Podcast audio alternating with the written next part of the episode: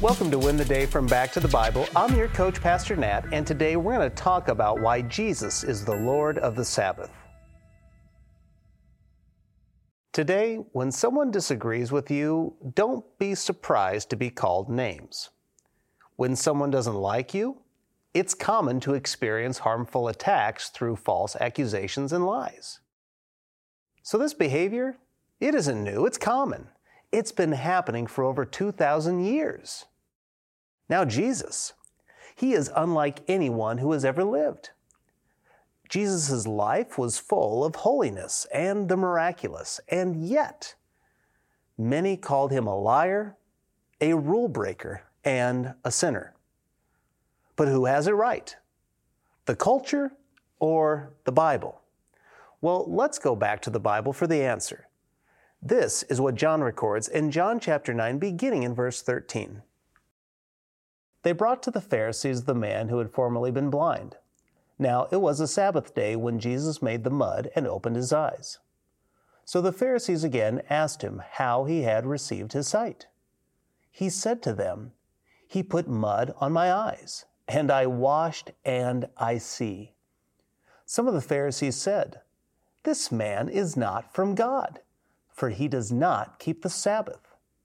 But others said, how can a man who is a sinner do such signs? And there was a division among them. So they said again to the blind man, What do you say about him? Since he has opened your eyes, he said he is a prophet. If you've been walking with us through the book of John, this may sound familiar. It's almost deja vu. Jesus has healed someone, and the Pharisees are mad. They're mad not just because Jesus has been fulfilling his ministry, but he's done it on the Sabbath. In John chapter 5, he healed the crippled man only to be rebuked for healing on the Sabbath. This man, who's been blind since birth, receives the gift of sight. Jesus performs a miracle. The people questioned if the healing was legit they wonder if it's just a case of mistaken identity. But the man confesses that he is the blind man, but now, now he can see. But then you see what the Pharisees do. They question the man. They say, This man is a liar. He's not from God.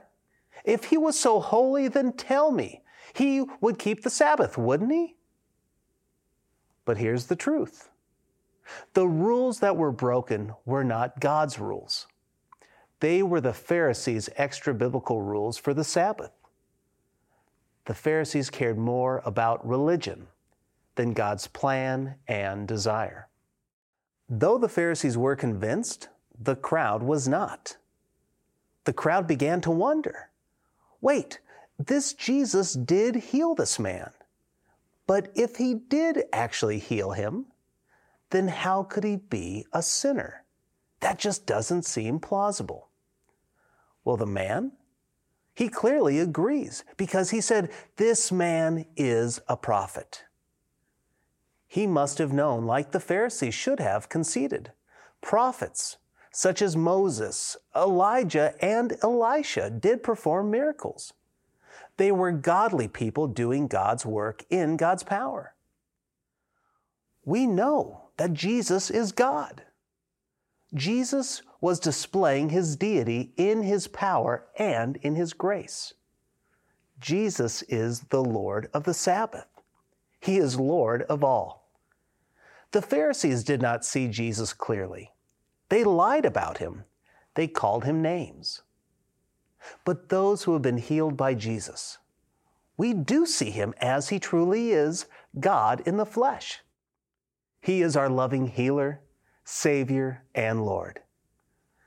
Today, see Him clearly, treat Him correctly, and share His testimony freely.